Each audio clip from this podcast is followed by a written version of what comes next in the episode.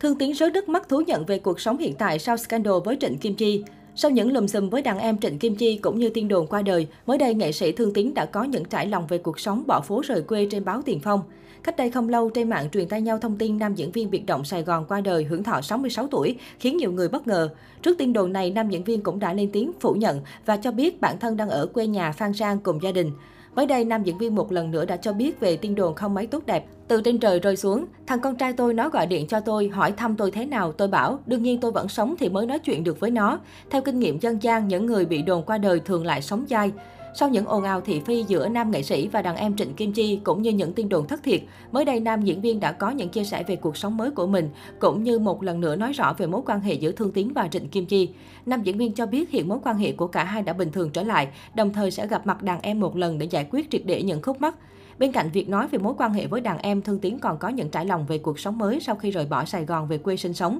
Nam diễn viên cho biết có chút bỡ ngỡ lạ lẫm và chưa quen lắm với cuộc sống ở quê nhà. Trời quê có gì vui đâu, tôi ham vui mà. Không phải tôi không yêu quê, không thích quê, vì hiện tại tôi vẫn đang ở quê đây, nhưng tôi quen với nhịp sống đô thị. Bây giờ về quê tôi thấy buồn ghê lắm, không có bạn tri kỷ.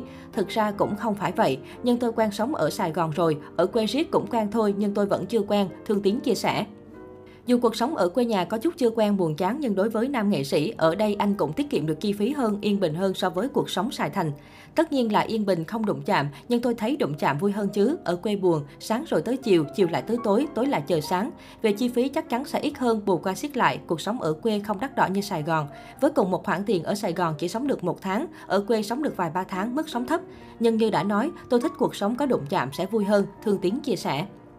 Ngoài cuộc sống có chút chưa quen, khi bỏ phố về quê, nam diễn viên biệt động Sài Gòn cũng cho biết hiện tại ở tuổi 66, cũng như đã từng trải qua nhiều lần thập tử nhất sinh, sức khỏe của nam nghệ sĩ không còn như trước để làm những công việc đồng án ở quê nhà, dù trước đó nam nghệ sĩ có thể làm lúa làm gạo như những người nông dân khác.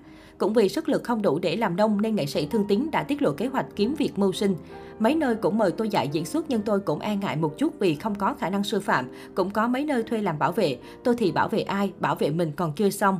Có dạo tôi làm ở nhà sách, họ mời tôi đến làm. Nhiệm vụ của tôi là quan sát các nhân viên bán sách, xem ai trì trệ thì nhắc nhở. Tôi bảo, chuyện này tôi không làm được, la mấy em phụ nữ làm sao được. Thương mấy em không hết lại còn la. Đã thế, ngày ngày đi làm còn phải điểm danh bằng vân tay, sáng vô bấm cái, nghỉ trưa bấm cái, chiều 5 giờ lại bấm một cái.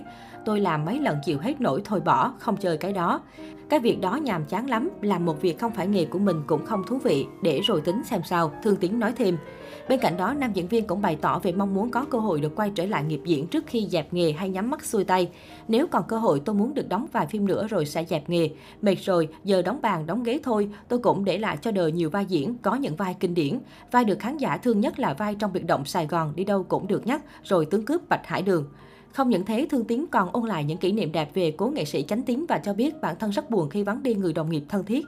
Chánh Tiến đẹp trai nhất luôn, còn tôi đâu có đẹp, nhưng tôi không tị với Chánh Tiến, mỗi người có nét riêng, anh ấy đẹp kệ anh ấy chứ. Hai anh em cũng thân nhau, cũng hay đi nhậu, dù hai người hai thái cực, hai phong cách. Từ ngày Chánh Tiến ra đi, Bùi Thương Tiến ở lại buồn ơi là buồn.